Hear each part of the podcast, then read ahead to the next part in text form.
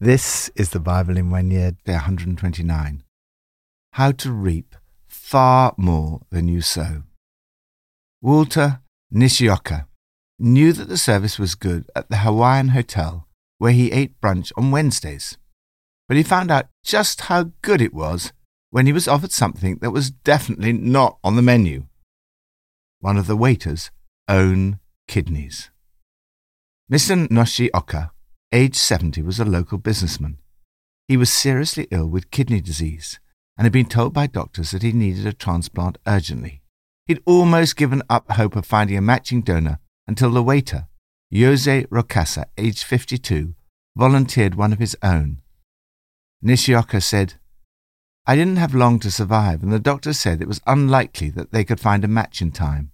But with this good man here and a lot of help from above, I am alive and well. It was 22 years that Mr. Nishioka had frequented the hotel. Jose Rocasa had been his waiter and recalled that he'd always been kind and affable and had tipped generously. I just wanted to help him, he said. For years we've had this friendship in which he comes to lunch and I do my best to make him very happy. And he's always good to me in return. So of course I say, don't worry, I can give you a kidney. Mr. Nishioka sowed generously, and he reaped generosity. Today we see that you reap what you sow. You reap later than you sow. You reap more than you sow. From Psalm 58 Do you, rulers, indeed speak justly? Do you judge people with equity? No. In your heart you devise injustice, and your hands mete out violence on the earth.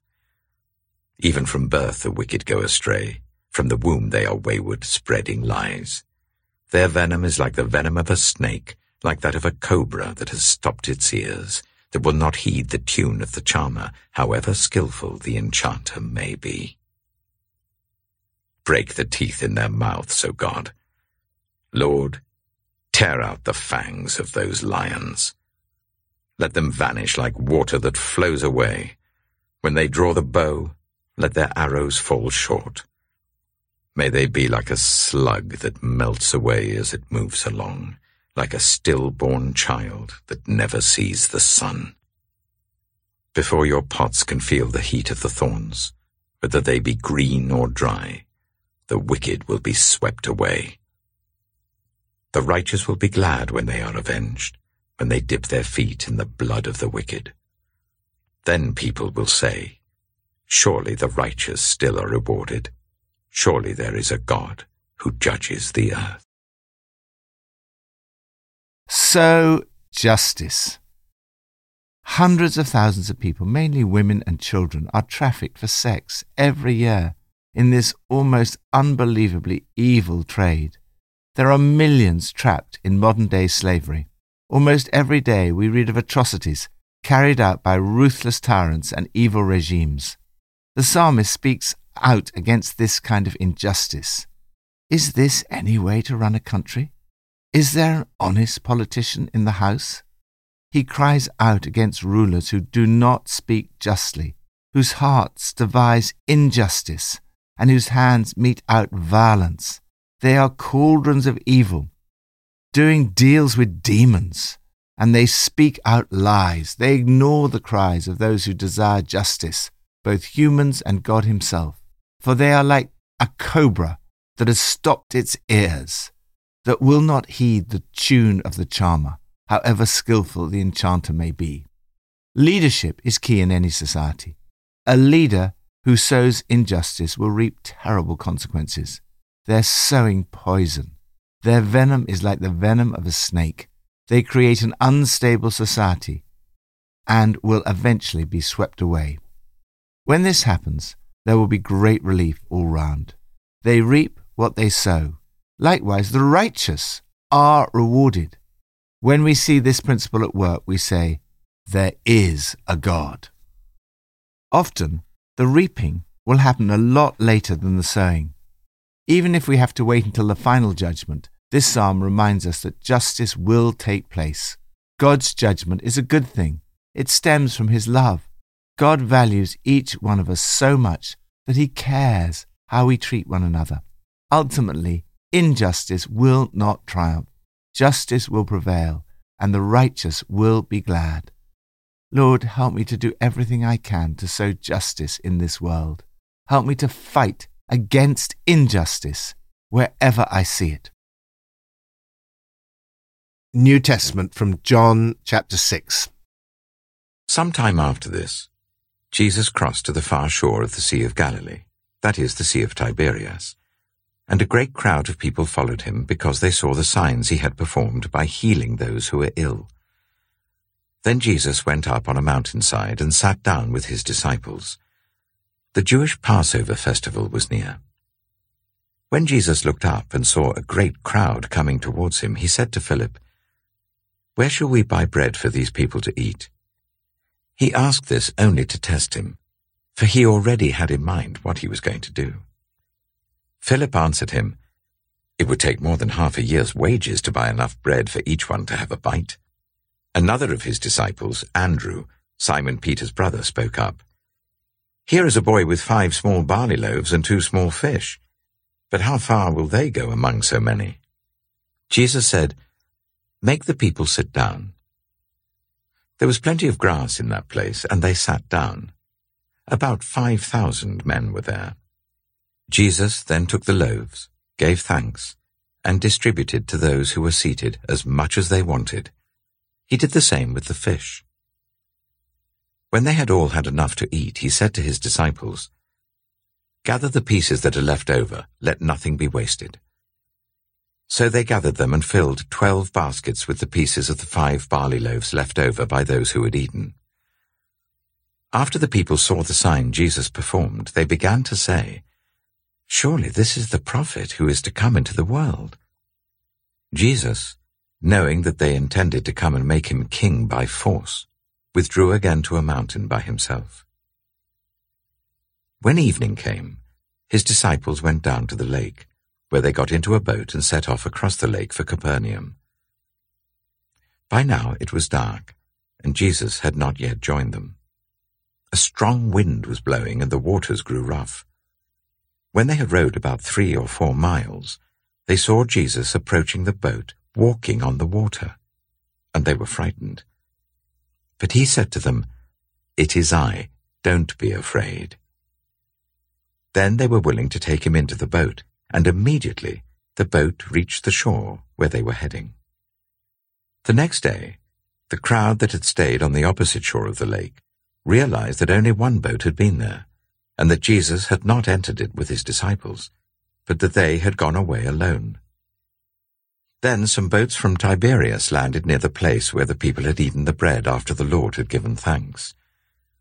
Once the crowd realized that neither Jesus nor his disciples were there, they got into the boats and went to Capernaum in search of Jesus. So generously. There are, of course, so many lessons to be learnt from events in the life of Jesus. One of these is the principle that those who sow generously will also reap generously. Jesus looked up and saw a great crowd coming towards him. He said to Philip, Where can we buy bread to feed these people? He said this to stretch Philip's faith. Faith is like a muscle. It grows by stretching. In fact, although Jesus asked the question, he already had in mind what he was going to do. This shows that it's all right to ask questions to which you already know the answer. In fact, when I was practicing as a barrister, I was taught only to ask questions to which I already knew the answer. Philip answered him, Eight months' wages would not buy enough bread for each one to have a bite. Another of his disciples spoke up. Here's a boy with five small barley loaves and two small fish. But how far will they go among so many? This boy's act of generosity will never be forgotten. Jesus is able to do a lot with a little. The boy gave generously all that he had. It was not very much, it was like a drop in the bucket for a crowd like this. However, it multiplied in the hands of Jesus. At least 5,000 people were fed, and there was plenty left over. Jesus said, Gather the pieces that are left over. Let nothing be wasted. If it needed a biblical basis, here is a biblical basis for not wasting food. Oh, always seems a terrible waste if food is thrown away unnecessarily. The world produces enough food to feed everyone. Yet, well over half a billion people are suffering from chronic undernourishment. At the same time, around a third of the food produced in the world for human consumption every year gets lost or wasted. Individually and corporately, we need to act urgently on Jesus' instruction let nothing be wasted. What you give to Jesus, he multiplies. The Apostle Paul wrote, Remember this whoever sows sparingly will also reap sparingly, and whoever sows generously will also reap generously. Make it your aim to be the most generous person you know. Be generous with your money, your possessions, your time, and your love. You cannot outgive God. The more you give, the more you will harvest, and the more you will enjoy the favor of God on your life. Straight after this amazing miracle of the feeding of the 5,000, the disciples find themselves in a storm. Jesus calls his disciples to move from a faith based on a very visible miracle that fulfilled their physical need to a faith that is a total trust in him and his words. Miraculously, Jesus walks on the water towards them. They were scared, senseless. Jesus says to them, It's me. It's all right. Don't be afraid. Following Jesus is not always easy. There are storms and other challenges of life, but Jesus' presence with us is transformational. No wonder the crowd went in search of Jesus. Thank you, Jesus, that what I give to you, you multiply. Lord, help me to be generous with everything, with money, possessions, hospitality, and time. Old Testament, Judges 9. Abimelech, son of Jerubbaal, went to his mother's brothers in Shechem and said to them and to all his mother's clan, Ask all the citizens of Shechem, which is better for you, to have all seventy of Jerubbaal's sons rule over you, or just one man? Remember, I am your flesh and blood. When the brothers repeated all this to the citizens of Shechem, they were inclined to follow Abimelech, for they said, He is related to us. They gave him seventy shekels of silver from the temple of Baal Berith, and Abimelech used it to hire reckless scoundrels who became his followers. He went to his father's home in Ophrah, and on one stone murdered his seventy brothers, the sons of Jerubbaal. But Jotham, the youngest son of Jerubbaal, escaped by hiding. Then all the citizens of Shechem and Beth Millo gathered beside the great tree at the pillar in Shechem to crown Abimelech king. When Jotham was told about this, he climbed up on the top of Mount Gerizim and shouted to them, Listen to me, citizens of Shechem, so that God may listen to you. One day the trees went out to anoint a king for themselves. They said to the olive tree, Be our king. But the olive tree answered, Should I give up my oil, by which both gods and humans are honored, to hold sway over the trees? Next, the trees said to the fig tree, Come and be our king. But the fig tree replied, Should I give up my fruit so good and sweet, to hold sway over the trees? Then the trees said to the vine, Come and be our king. But the vine answered, should I give up my wine, which cheers both gods and humans, to hold sway over the trees? Finally, all the trees said to the thorn bush, Come and be our king. The thorn bush said to the trees, If you really want to anoint me king over you, come and take refuge in my shade. But if not, then let fire come out of the thorn bush and consume the cedars of Lebanon. Have you acted honorably and in good faith by making Abimelech king? Have you been fair to Jerubbaal and his family? Have you treated him as he deserves? Remember that my father fought for you and risked his life to rescue you from the hand of Midian. But today you have revolted against my father's family. You have murdered his seventy sons on a single stone and have made Abimelech the son of his female slave, king over the citizens of Shechem because he is related to you. So have you acted honorably and in good faith towards Jerubbaal and his family today. If you have, may Abimelech be your joy, and may you be his too. But if you have not, let fire come out from Abimelech and consume you, the citizens of Shechem and Beth Millo, and let fire come out from you, the citizens of Shechem and Beth Millo, and consume Abimelech. Then Jotham fled, escaping to Beer, and he lived there because he was afraid of his brother Abimelech. After Abimelech had governed Israel for three years, God stirred up animosity between Abimelech and the citizens of Shechem, so that they acted treacherously against Abimelech. God did this in order that the crime against Jerubbaal's seventy sons, the shedding of their blood, might be avenged on their brother Abimelech and on the citizens of Shechem who had helped him murder his brothers. In opposition to him, these citizens of Shechem set men on the hilltops to ambush and rob everyone who passed by, and this was reported to Abimelech. Now Gaal, son of Ebed, moved with his clan into Shechem, and its citizens put their confidence in him. After they had gone out into the fields and gathered the grapes and trodden them, they held a festival in the temple of their god. While they were eating and drinking, they cursed Abimelech. Then Gaal, son of Ebed, said, Who is Abimelech, and why should we Shechemites be subject to him? Isn't he Jerubbaal's son, and isn't Zebul his deputy? Serve the family of Hamor, Shechem's father. Why should we serve Abimelech? If only this people were under my command, then I would get rid of him. I would say to Abimelech, Call out your whole army.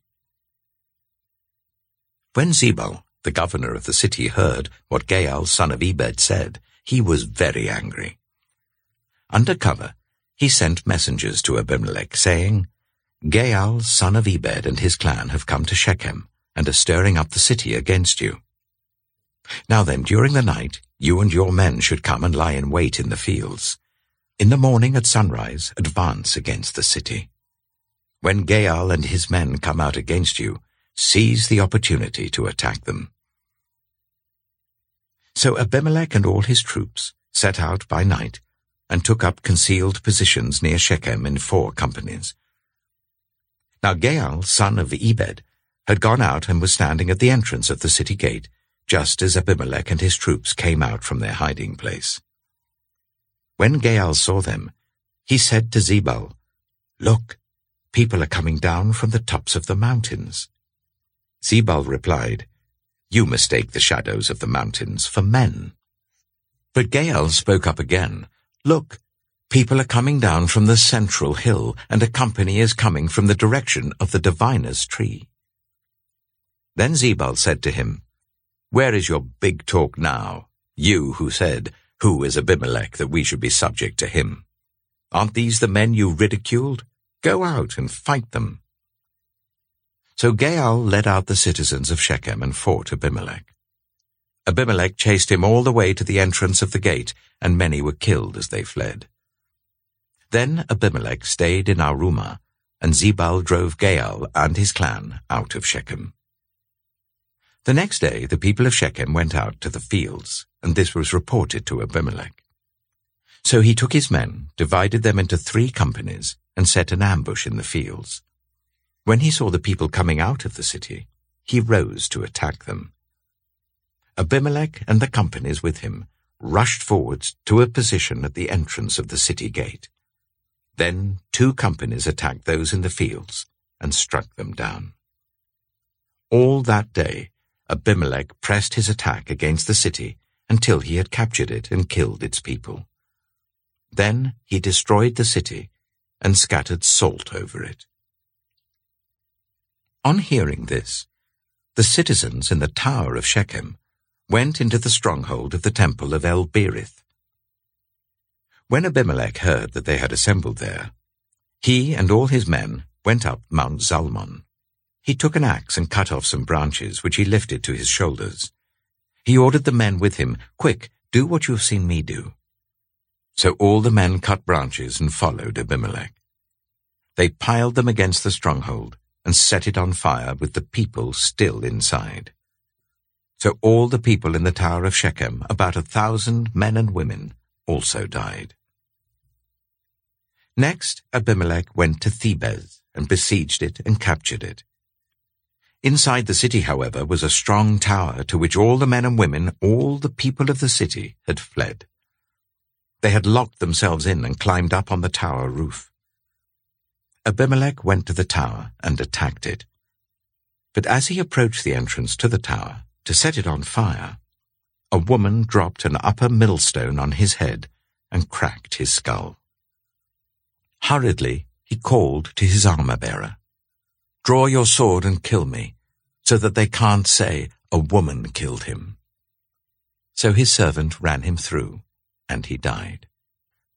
When the Israelites saw that Abimelech was dead, they went home. Thus God repaid the wickedness that Abimelech had done to his father by murdering his seventy brothers. God also made the people of Shechem pay for all their wickedness. The curse of Jotham, son of Jerubbaal, came on them. So, loyalty. I have noticed over the years how those who sow loyalty to their leaders reap a high degree of loyalty when they themselves come into positions of leadership. On the other hand, those who refuse to come under another's leadership and who stir up trouble invariably reap the same attitude of disloyalty if they themselves come into a position of leadership. In this passage, we see the disastrous consequences of the disloyalty of Abimelech to his father and to his brothers. Abimelech was a passionate leader, a good communicator, and a skilled tactician, but he was also arrogant and self promoting. He wanted no rivals. Abimelech sowed violence. He hired some reckless riffraff soldiers and killed his half brothers, seventy men. The youngest managed to hide, the only survivor. Again, we see this biblical principle at work. We reap what we sow. Abimelech sowed disloyalty and violence. He reaped disloyalty and violence. Initially, he was in cahoots with the citizens of Shechem, but three years later, bad feeling arose between Abimelech and the citizens of Shechem, who had acted treacherously against Abimelech. Abimelech reaped what he'd sown. Shechem's leaders worked treacherously behind his back. Violence boomeranged. The murderous violence that killed the seventy brothers, the sons of Jerubbaal, was now loose among Abimelech and Shechem's leaders who had supported the violence. Abimelech showed no loyalty to the people of Shechem. He used them when he needed them. However, he had no hesitation in wiping them out. Ultimately, they all reaped what they had sown, and Abimelech himself was ingloriously killed soon after. The writer sums it all up. God avenged the evil Abimelech had done to his father, murdering his seventy brothers, and God brought down on the heads of the men of Shechem all the evil they had done. Lord, help us to be loyal to one another in the church, in the workplace, in our families, and in our friendships. Help us as a community to sow truth and justice, generosity and loyalty. Pippa adds Judges 9, verse 1 to 57. How sad to see the destruction of Gideon's family. I think he needs to have read the marriage book and the parenting book by Nicky and Sila Lee and to have concentrated a bit more in these areas. Families are a huge blessing and at times challenging and exhausting. The busyness of life pulls us in every direction, but investing in our families is our God given responsibility and is a source of abundant joy.